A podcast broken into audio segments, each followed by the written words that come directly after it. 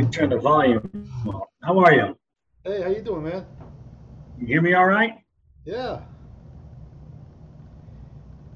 You're so good. I don't hear you so good. No? Seriously? It's, it's there. Can you turn?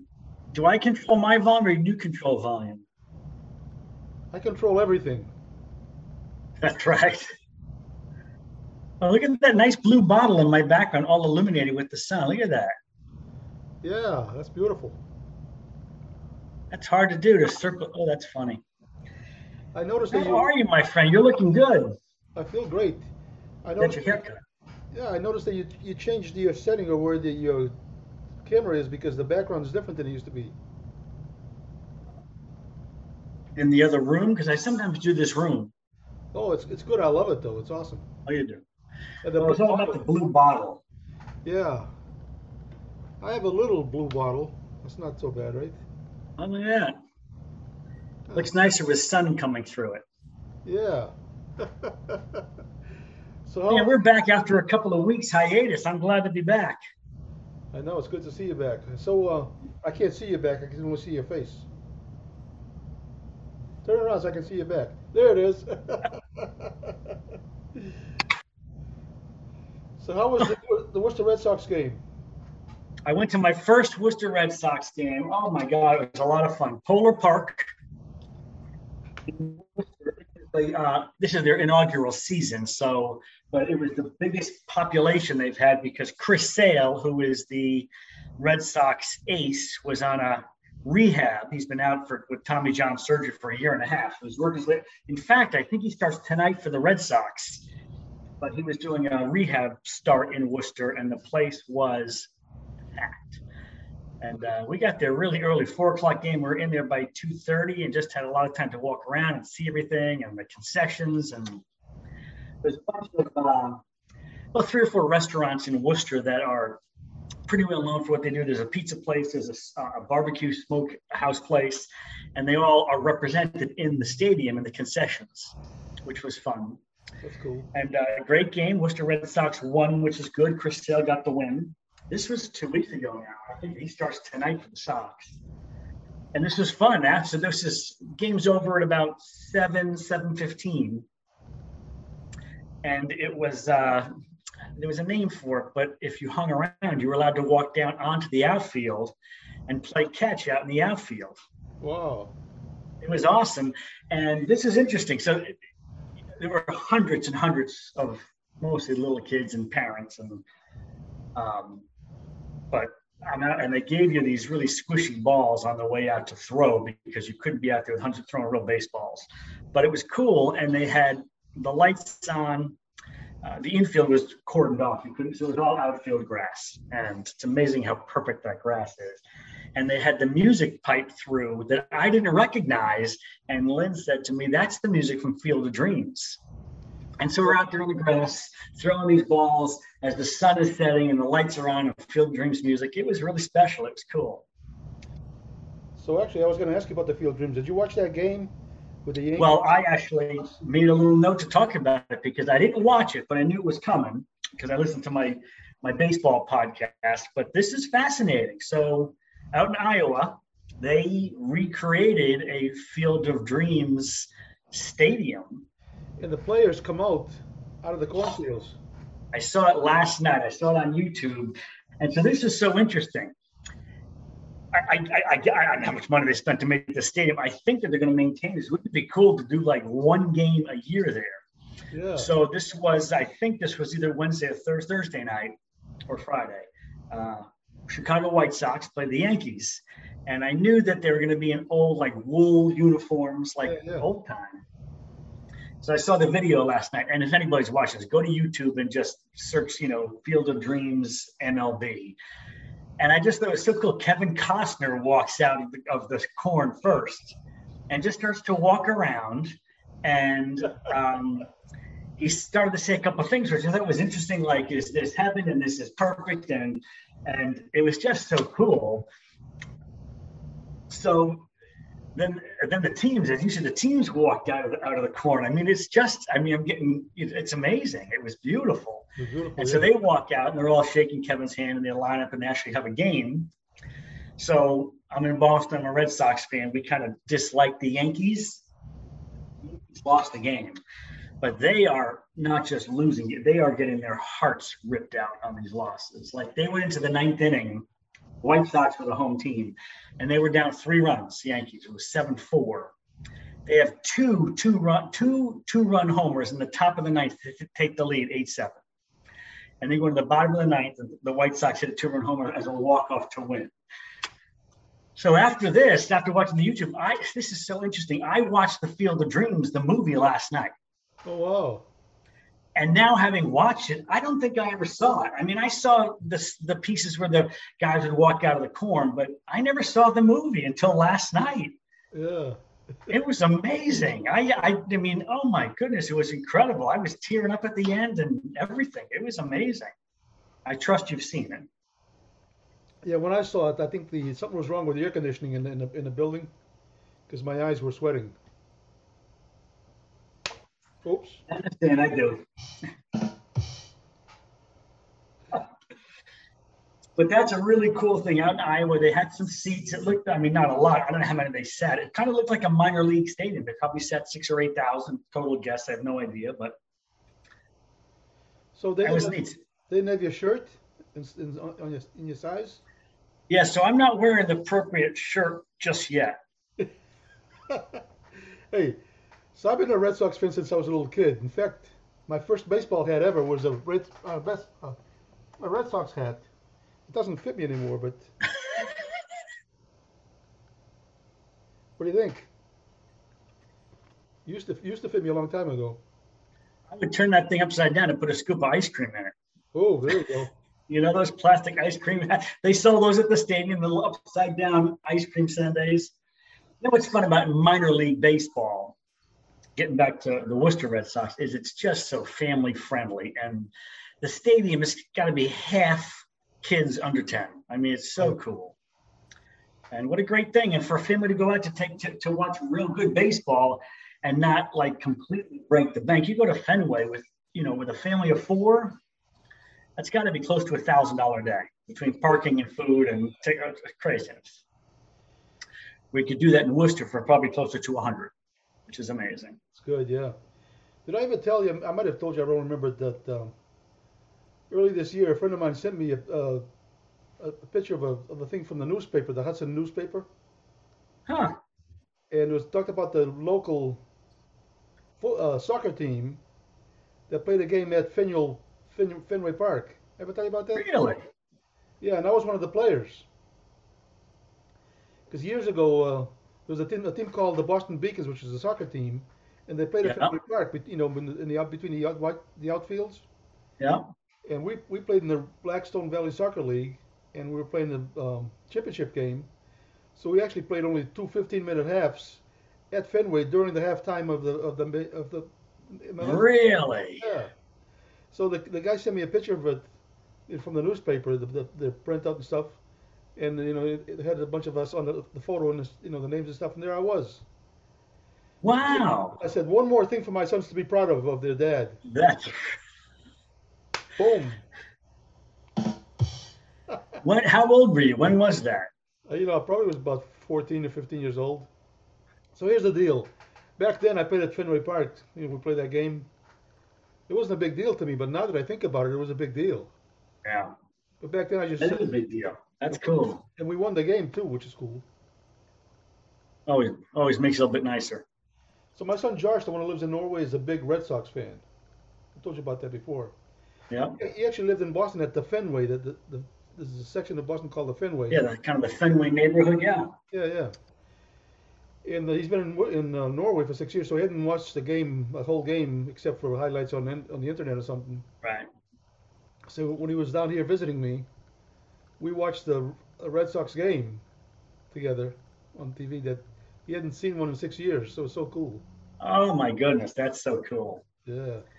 Gosh, my son Zach, when he was, oh my, well, Nomar Garciaparra was still with the team, so this would have been 04 or earlier, probably 03 or two. So Zach is nine ish, maybe. Yeah. So we're going back a bunch of years. And I think I picked it up on my travels. It was kind of like one of these raffle things, like win a something at Fenway Park with Nomar, and I mailed it in, and I forgot about it. And, and I felt like months later, this big piece of mail shows up with this manila envelope and all this stuff, and it's addressed to my son, who's nine years old. I'm like, what is this? And turns out he won this. Now I think probably a couple of hundred kids won this, but we went down to Fenway. It was empty and we went in.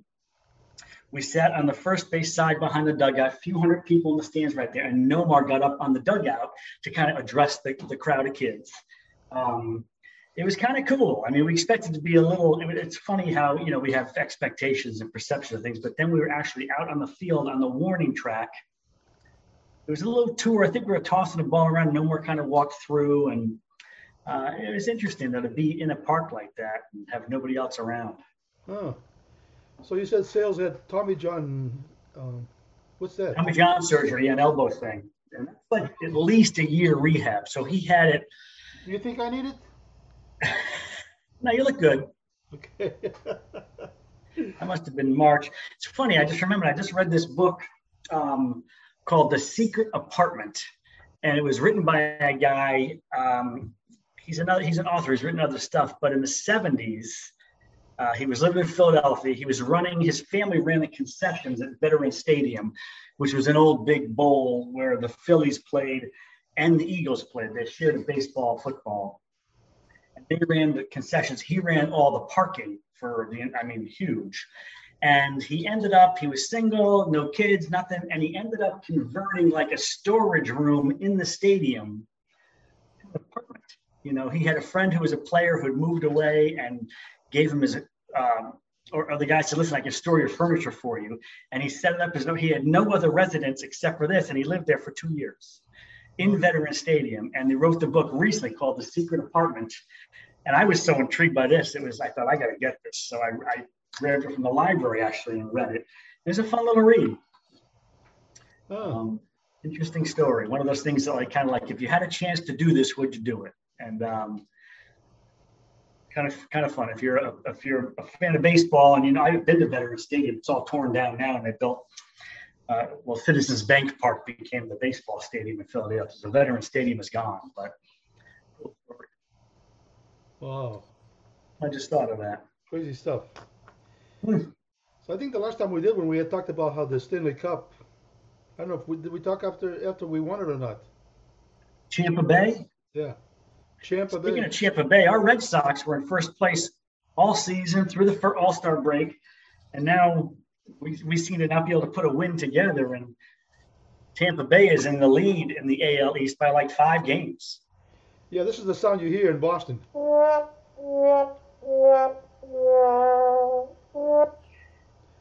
You're right. They're all doing this.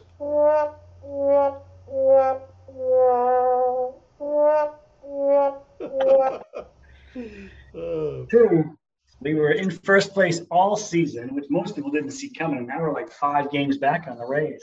Yeah, the Rays are going like this. I got that one. Although I don't know, maybe our timing's still off. Maybe my audio is off. Yeah, they're looking good. I'm gonna make a. I, I'm making this. Uh, my, what's today? August 14th.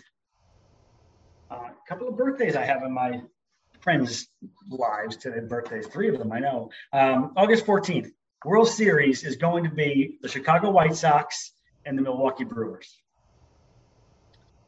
You heard it right here. Wow. No offense to Champa Bay. No, I think I'm going to shut the, the, the whole podcast down right now. well, we can say the White Sox in honor of the Field of Dreams. I didn't know until I watched the movie that the Chicago White Sox where that was the whole scandal in 1918, the Black Sox, and they threw the world the World Series, and Shoeless Joe was not involved. There was a few few uh, home runs during that game, so I think it's because the wall is lower or something. There were a bunch of home runs. I think it was a combination of the um, seven or eight home runs, um, the warmth. There's been a little speculation that MLB juiced the balls a little bit oh. to kind of have some home runs who knows? But we, we can't we can't deny or prove that. So you know. That's right. Neither of us work for the MLB, so we cannot confirm nor deny such allegations. That's what that's what is confirmed nor deny. confirm nor deny any allegations like that. No. Wow. Wow. Oh, So um, what else we want to talk about? I don't know. I'll tell you something I had going on Thursday night this week.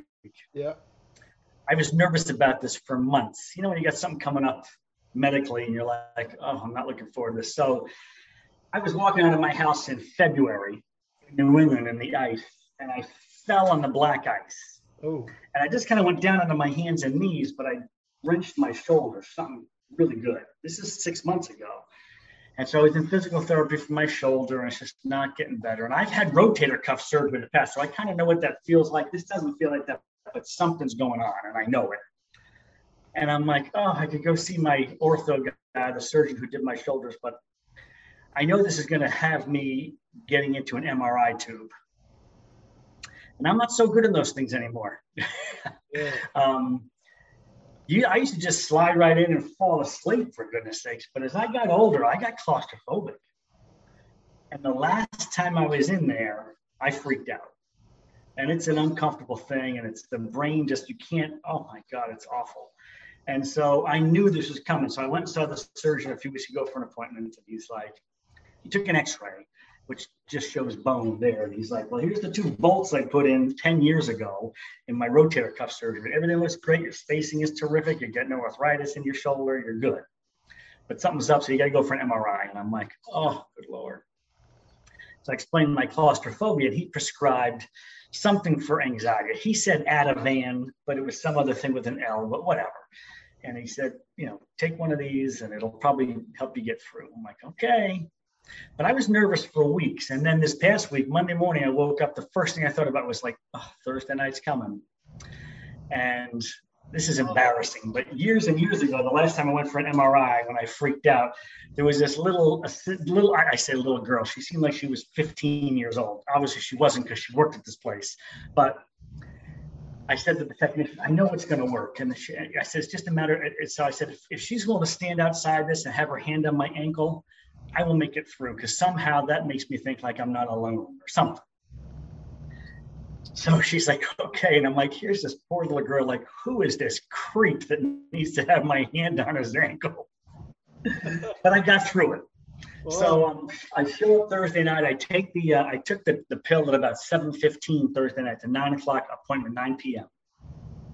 I get down there. Lynn comes with me, and all the emails are like, "You can't have anybody with you," and I'm like, "Oh God." So we go to sign in at the desk, and she's taking all my information, and she says to Lynn, "Are you going in?" And Lynn's like, "Yes." I'm like, oh, so I didn't realize she could. So then we get in, and I'm talking to the technician, and I said, "Here's the situation." Here's what happened in the past. This is my ace in the hole. If Lynn can come in and keep her hand on my ankle, we'll be in and out. I'll be no problem. I promise. And she's like, absolutely. And I remember thinking, like, if I'd known this, I wouldn't have been nervous for all these months. Sure enough, they give you the headphones. They let you pick some music, but it's pretty loud. But there's one more piece to this. If anybody's concerned about MRIs or claustrophobic, I have the solution because I no longer have any concerns about MRIs in the future. So I'm about to go in, and I did request an open machine because normally they're like they're right here, you know. And this one was about maybe three or four inches off your face, still pretty tight. So the, I was able to go in, and you hit the top, and I was like, "Oh boy!" And the one's like, "Oh, you know what? Let me get one more thing for you. This might help." And she brings this pair of glasses in, and she puts them on me like glasses, but they're like prism glasses, and so they allow you to see 45 degrees there's you know and so if you if you wore them standing up you'd be looking at your feet and so as i go into the tube i look through these glasses i'm looking right at lynn and i had a little bit of beatles music going on and i had the uh, you know the headphones i got the hand on the ankle. I was in and out of there. I mean it was probably 16 or 18 minutes and they do a bunch of different things. The woman talks to you through the headphones. No problem whatsoever. It was amazing experience. I'm not even sure the Ativan ever even kicked in, although I got a little drowsy once I was in there. But that might have just been a relief of all this.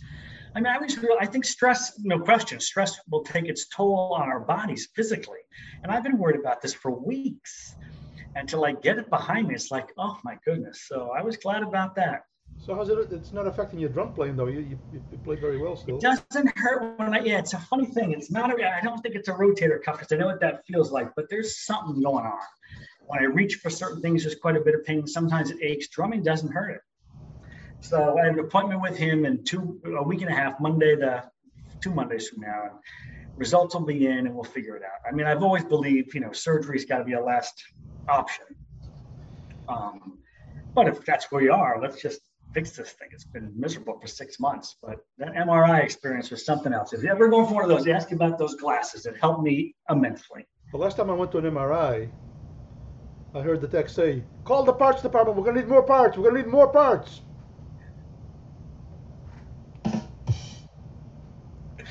And I will check with Lynn, but she's probably available to be uh, contracted as an independent contractor if you're looking for a hand on your ankle. Wow. I'm sure. Works, it works for me. Isn't that crazy? Like I just like the brain does this, and I mean, what's the big deal? You go in this tube, you come out, but wow, our brains, it's funny. It, it all happens in the brain. It's not. It really does. And I talked to the, the surgeon about this. He's like, listen, in my office, I deal with two big things: claustrophobia and needle phobia, because they do a lot of steroid shots into the joints. Oh yeah, yeah. I go, I got no problem with needles, but man, so. But it's really nice to be able to look forward and go, if I ever need an MRI, I'll be good. Huh. Hey, did you notice that the, the, the guitar behind me back there has the, the Gibson case and then it has another logo on top of it? Can you see it? I think I see a, uh, is that the Oyster Bone logo? Yeah. Get your own guitars now? You guys are big time. It's not on the guitar, it's actually the Oyster Bone shirt that I folded and put it there. well, you, well, you shouldn't have said anything. You should have said, yeah, we're making our own guitars now. Yeah, we're making our own guitars, yeah. Have you heard of a um, Reverend guitar? What is it? Reverend. Reverend, no. Yeah, Marco plays one. Um, Marco kind of plays one of everything, it seems like, but Marco's got a Reverend. And in our photo shoot we did for the CD, he has a Reverend guitar he's holding. And he's sending a CD to the Reverend company saying, Hey, I'm repping your stuff. Can I get some free guitars? so is he, um, does Marco play a lot of different um, alternate tunings? Um, not a lot. We got standard tuning and we do quite a bit in drop D. Oh yeah, yeah. So as we go through our set list for rehearsal, which we're doing this afternoon, we'll you know we'll do that in terms of standard tuning and then D. So I've been listen to me, a drummer, like I'm talking, like I know what I'm talking about. As you know, I started playing the guitar back in the '70s, and just just recently, the other guys in the band, because I'm the oldest guy in the band, they wanted to play a song in drop D, and I said, "What the F is drop D. I mean, I knew what it was, but I made a big deal about it. So we, we play um, Evermore. Oh, yeah. That's drop D.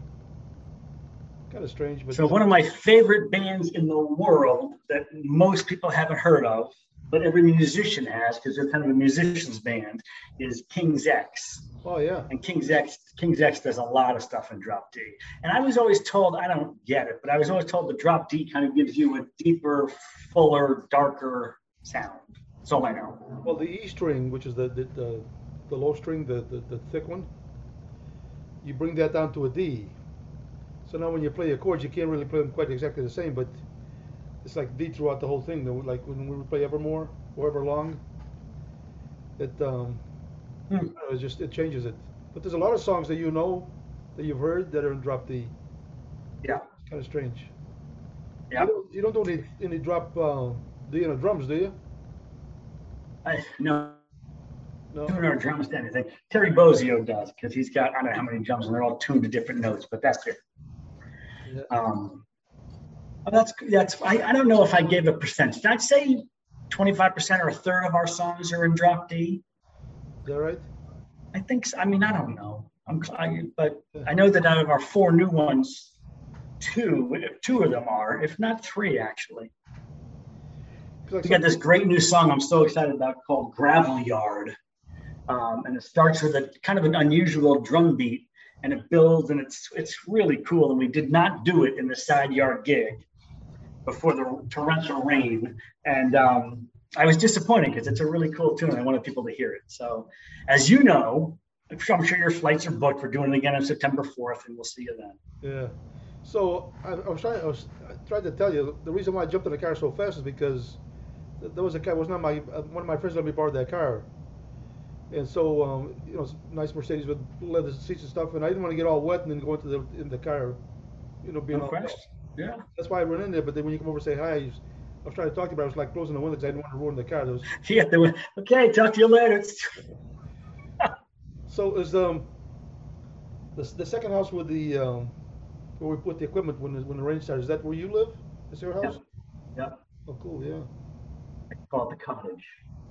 Cottage. Yeah. So my GPS wouldn't let me go over there because every it would try, every time I tried to go there, the GPS would tell me where to go, but then I couldn't find the street. So then I thought they had to go around the other way and come through because it's a Yeah. way or something or something like that. I don't know. It was weird. It's my own little private haven in the middle of the city. Very hard to find. Yeah. Just the way I like it. It was worth it though. Oh, you're sweet. That was a lot of fun. It was fun. We're gonna do it again and uh, hoping for better. weather. Everybody had enough fun. We're like, imagine if we did this without the concern and threat of all that crazy weather. So we're gonna do it again on September 4th, which is the Saturday of Labor Day, which is gonna be here before you before you know it. It's the middle of August already.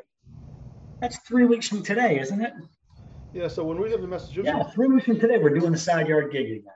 But my kids both both born in September, September 3rd and September 26th. So Labor Day weekend, we'd always have a birthday for both of them, birthday party. Nice. Invite a bunch of people over and stuff, and that's when I lived in Leominster with school. But those days are gone. Nice. Uh, so we're playing. Nice, Sat- nice. We're playing Saturday, and Adrian, our regular drummer, is not available. So um, friend is friend is sitting. He's the one that's like a a jazz type of drummer. This is the jet. When is it? Is this next Saturday you said or today? uh, Saturday, next Saturday. Okay. Next Saturday, yeah. But he, he's really, really good drummer, and he's, uh, I don't know, just they both are, but it's the, different styles. Yeah, you've raved about this guy a lot. Well, it's cool that, that he just, you know, if, if I was to sit sit in with um, Hurt Smile, her face, still face. Whatever. Yeah, oh, her smile's a different band. We know that is. Oh, Hurts. I love that. That's a great band. So if I was gonna sit in with, with you guys, I wouldn't know because I don't know your songs, and it's not songs that I've ever heard. Right. you know, and there's no, uh, you know, most of the stuff when I play songs, the, the lyrics kind of determine where, where we go from there. True. But with you guys, your lyrics are all uh, very quiet. I never even heard the lyrics. You know, you give me an idea. Still face should warm up for Hurt Smile. Ooh. That'd be a nice. That'd be a nice gig. By the way, I, I saw King's X uh, open up for Extreme one time. I did also. Yeah, good band. That was. I, I saw that in Boston, at the Bank of Bank of America Pavilion out in the out in the Bay. Huh. Cool band. That was one of the times. And that's. I was so psyched. That's two of my favorite bands right there. King's X and Extreme. I saw them on the same ticket. It's amazing. I told you one of the one of the kids I took, not a kid, but he was a young guy compared to me. He, uh, he worked with me, and he says that uh, he played the guitar. He says, "Oh, what do you, what do you play?" He says, "Oh, I like uh, metal and stuff." And I said, "So who's your favorite guitar player?" He goes, "Well, it's, I'm sure it's somebody you never you never heard of." I says, "Well, who is it? Try me." I, I know a lot of people says, "Well, it's a guy by the name of Nuno Bettencourt." I says, "Oh yeah, well, is he good?" You know. so he's telling me the guy's great, this and that. So, as it turned out, there, three weeks from that day, Extreme was playing at um, USF in Tampa, USF Sundome, and King's X opened up for them. So I says to him, "Hey, what are you doing uh, next Thursday, whatever night it was?" He goes, well, I don't know. "You want to go see a, a show?" He says, "Where is that?" I says, "Just come with me." King's X. He goes, "Oh, I love King's X." I said, "Yeah, let's go see him." So you know, we go there. Of course, then Extreme comes. Extreme is the headliner. the headliner, but the, back that show they had, um, I think it was a three sides to every, to every story. They had the, a six piece or five piece a horn section with them. Oh, It's freaking good. So he, he was flipping out, but he didn't know that right in front of him, right next to me, was Nuno's mother, sister and brother and stuff. It, they, he had no idea who they were. and he doesn't know your association. No, so then uh, when the show was over, he says, "Man, this is so crazy. This was the best thing I've ever seen. Thank you so much. You have no idea how much this means to me." I says, "Well, let's go see if we can go backstage. Watch, see those guys." He goes, "You can't go backstage." I said, "Let's go see." He goes, "What are you crazy?" I said, "Well, I see people getting back there. Let's go see if we can." So he walked with me over there, you know, and I pulled out my pass and went went past the guard. He's looking at me like, so I said, "Come on, come on." He goes, "What are you doing?" I said, "Don't you want to go meet the, the band?" He goes, "What are you crazy?" I said, "No." He goes, "You can't do that." I said, "I am. I'm going." So then he says, I can't get in there. I said, well, use this. And I gave him the other pass. I said, use this. It'll get you in. So now he's flipping out. He says, what is going Give on? Gave him a backstage pass. He's trying to put this together in his head. Yeah. So now it was because it was at the U.S. Sundome, USF Sundome. You know, we walked out this big, big wide corridor going to the locker room. That's where they're at, type of thing. And halfway down there, Nuno's sitting, uh, leaning up against the wall. You know, waiting for his family and stuff and some friends. So when he sees me, he says, "Effing Cabral, what are you doing here, man?" And he gives me a big hug. And this kid Joey that I was with was like, "What in the world is happening?" He's, I feel like. So I said, "You said you like these guys, so I figured I'd come over and So I put this together for you. he goes, Well, how did this happen? I says, You have no idea who I am. uh, so Oh, that's funny. funny. Yeah. That reminds me of the story when the guy asked you for an autograph or something. You said, "Who are you, Tony? Tony, you, Tony Cabral." Oh, Oh, yeah, yeah. yeah, that was at in Indianapolis at the uh, Union Station or something. I forget what it was. well, that's right. We are just talking Indianapolis. Had a nice time out there. That's so funny. I, yeah, I showed you the picture. I had the, the picture on, on a cover of uh, Road and Track, which is like a Right, right. little thing. I had it on top of the table. And the kid was, he kept looking at that, looking at me, looking at that, looking at me. He goes, Is that you? I said, Yeah. He goes, So who are you? I says, Tony. He goes, Tony who? I says, Tony Cabral. He goes, Oh, you know, like, and then I'm hitting the, So I'm signing I would. I, I would love to have seen the uh, three sides to every story tour with that whole section they had. That would have been amazing. With the horn section, was really good. I did see them much more recent than that. They toured and they did the entire Pornograffitti CD, which was, you know, amazing, plus a bunch of other stuff. But it reminded me of a story. I used to have a friend of mine who had that three side CD stuck in his car CD player and he couldn't get it out. So The only thing he could listen to was three sides. Guilty. Oh, that's, oh, Oh, that's me. Yeah. Tony who? Tony, Tony, oh. So when the Extreme was doing a tour for the 25th anniversary, uh, they played at um, Capitol Theater in Clearwater. So I took the guys from Oysterbone to the show and got them backstage and stuff. You know, and they have a se- section with the VIP stuff and people are waiting in line to take pictures and get autographs. So the guys wanted to go in that line. I says, no, no, you don't want to go in that line. You see what they're doing? The, each guy's talking to the people about five seconds, you know, saying hi because a lot of people waiting. If we just sit back here and wait, when it's over, Nuno will come over and talk to us. If you go there, you're just gonna have five seconds. But if you if you just wait, so they're like, no. I said, no, just wait. Trust me. It's all over. He comes over. and says, hey, Tony. You know, then we're talking. And he meets the guys, and he says, you guys playing a band with this jerky? You know, and it's- that kind of stuff. You know, Nuno's, Nuno's got that sarcastic uh, comedy thing. But then he told us a story about Paul McCartney. I think I told you that story. oh. Well, tell me that again, because this is, uh, what was that for? What was the event? Well, there was a, some kind of um, music award show that was going to be on TV, and Rihanna, Nuno, because Nuno at the time was playing with Rihanna, Playing with her, right? Paul McCartney, and uh, Kanye West did, did a song together. So they, they, they put our song together. So they were going to perform it at that show. So Nuno was the first one there because the band was supposed to rehearse. So Nuno was the first one there and he was playing the guitar by himself. And some guy taps him on the shoulder and says, What are you working on, mate? So Nuno looked back and it was Paul McCartney. But here's the story. The Beatles, for the Bettencourts, were like the gods, you know. This this is like, uh, Oh, yeah. right? So um, he says, "What are you working on?" So Nuno, so they started playing with it, with, a, with Nuno on the guitar, and he's, he's just messing around, right? And I get the shivers just because the way the way that Nuno told the story was so crazy. I know. I know. Nuno said to him afterwards, "You have no idea. My f- whole family are musicians, and they love you guys, especially you. My oldest brother is crazy about you.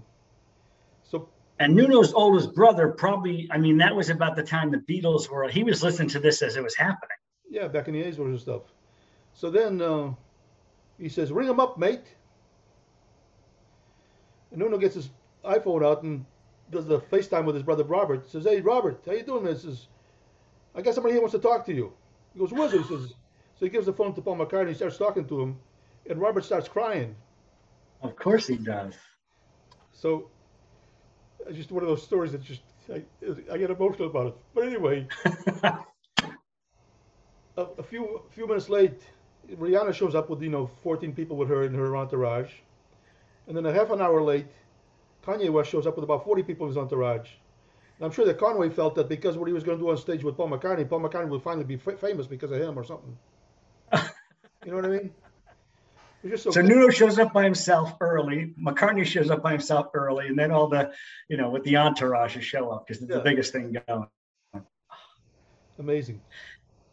But You know what's you know what I love about this? I've heard this story from you four or five times over the years, and one time I was driving with my friend Joe in the car, oh yeah, and yeah. asked you to tell because Joe's the biggest Beatles fan I know, and you have never, and this is what I love about this, and what I love about you, you've never told the story without crying. You can't not cry and tell that story. I, I held back pretty good this time, but uh, Yeah, you did. but isn't it? because of the humanity in it, so Yeah. you know, Paul McCartney, he's like, ring him up, mate. wow. And Nuno, and think about Nuno's perspective. He gets to share with his brother, like what he did for his brother. Oh my goodness, Oh yeah. amazing, amazing. So uh, Woo. you would think that by now Paul McCartney would have called me and said, "Hey, can I sit in with you guys with uh, Oysterbone?" Uh, he probably doesn't even have my number. By now he would have. He probably doesn't even have my number. That's the problem. Well, then that then that's on Nuno because Nuno has it. Nuno has my number. oh boy! I don't have the same expectation for McCartney to call me because we're an instrumental band, so he's off the hook. Yeah. wow. Sir Paul McCartney. Sir. Sir, not many sirs out there. Yes, sir. Yes. Oh, so my buddy Joe, who you know and have told that story to, is out in Huntington Beach, has a cool band, JD and the Retro Riders, very kind of power pop, cool. How would I describe this? Um, Tom Petty, Beatlesy, just cool, Yeah, yeah. you know, poppy sing along stuff, background singers, and awesome. And they spent the last two days actually shooting a music video, like doing this big time. And um, I was talking to him last night after all the shoots were done outdoors and the video, just such a fun process to take that on and the planning that goes on, like to the details. They were like out in some canyon out in Southern California. And they had to bring a generator for power. Not that they were playing live, but they had to play the song.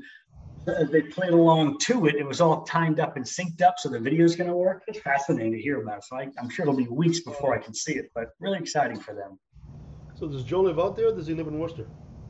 No, Joe's been in Southern California for 30 years. But he opened a store in Worcester. No, that's a different Joe. Oh, it- Joe's albums you're talking? Yeah. I told you. I, Joe's a pretty common name. I know four or five of them. So Oh.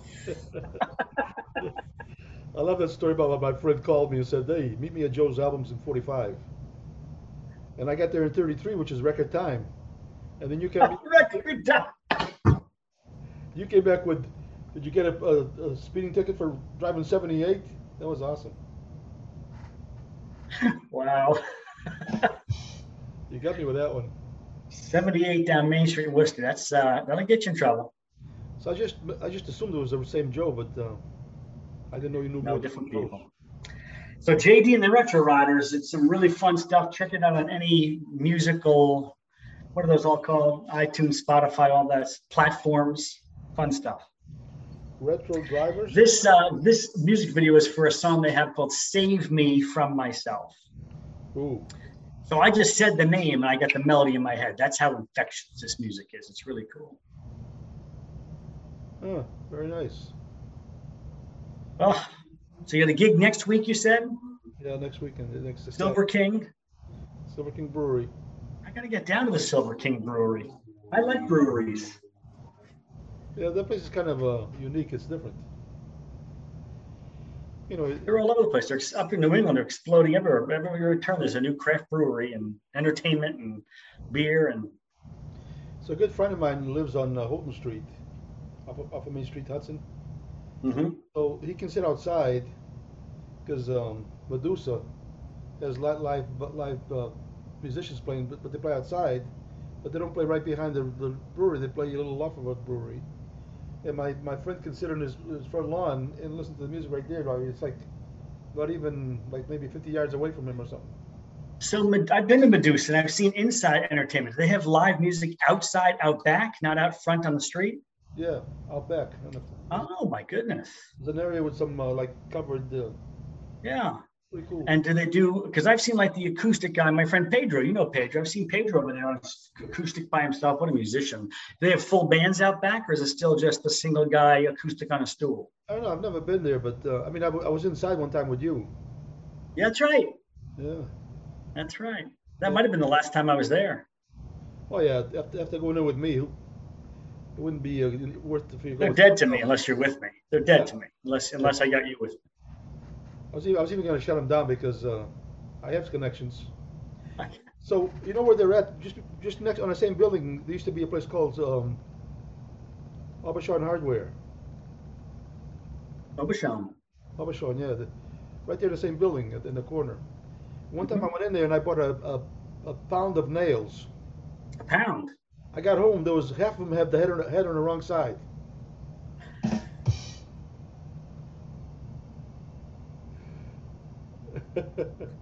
That reminds me of a joke, but I can't come up with enough of it to try to retell it. But I will sometime in the future.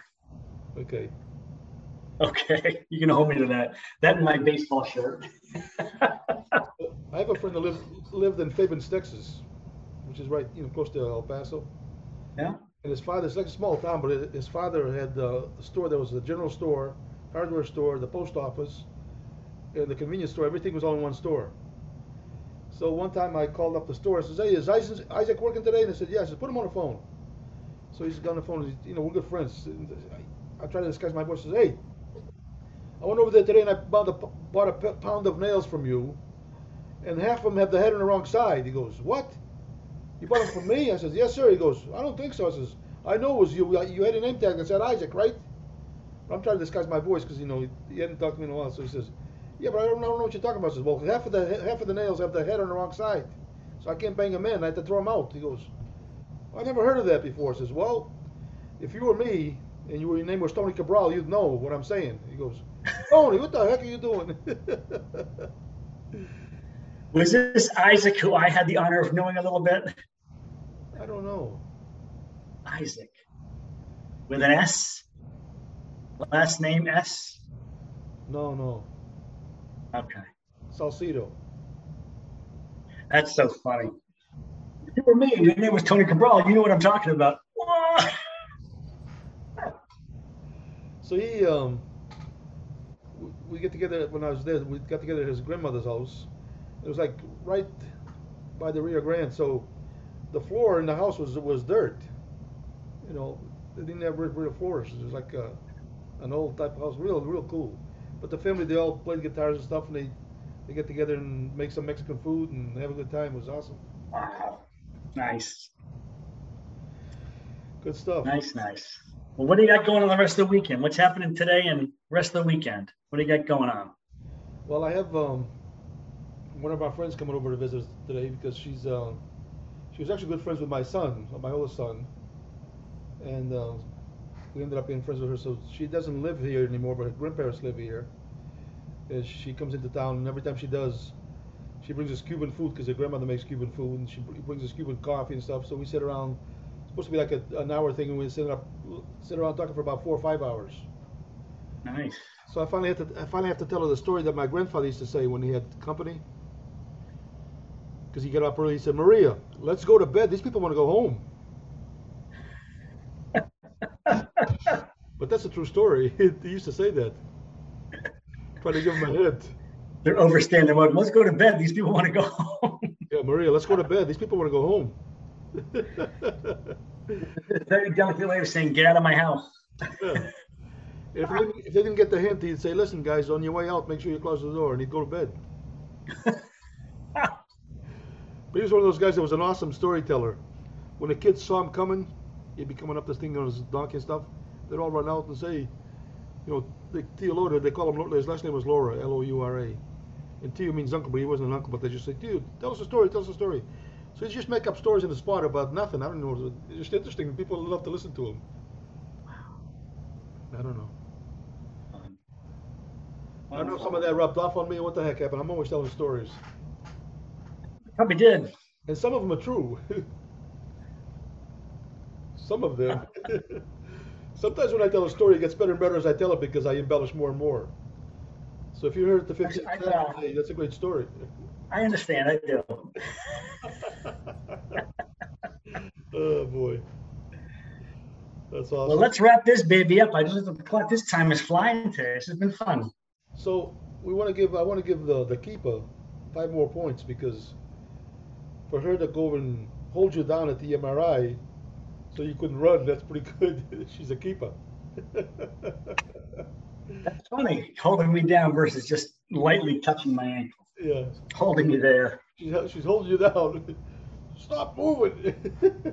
hey, stop That's moving. funny, right? I said, where I'm saying to her, would you just keep please keep your hand on my ankle? And the technician saying, would you please hold that guy down Yeah. keep it stuck in the middle? wow.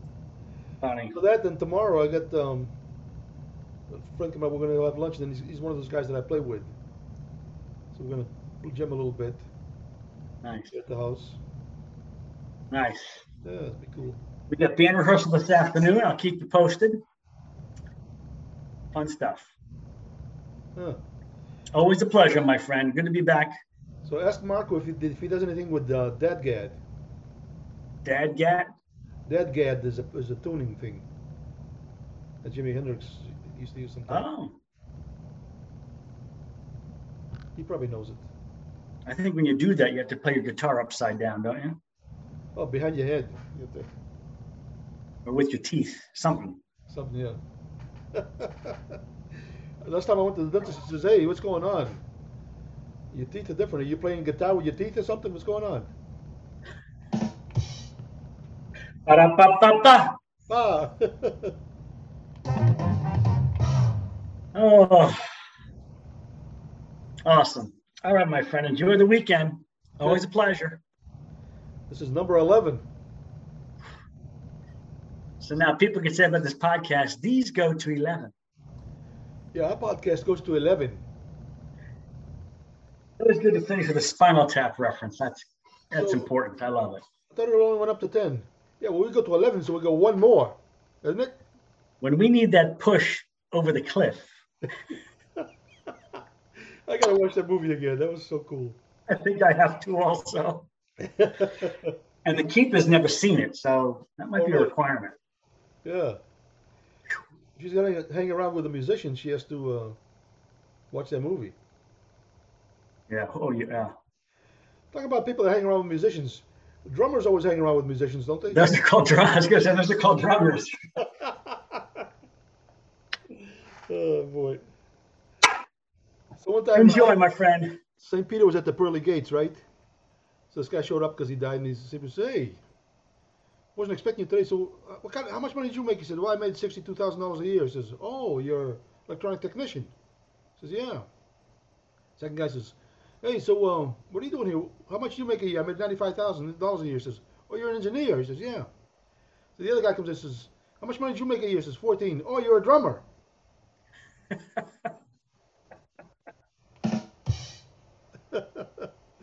All right. On that note, On that note, let's let's move on. have a great week. okay, buddy. See you. See you soon.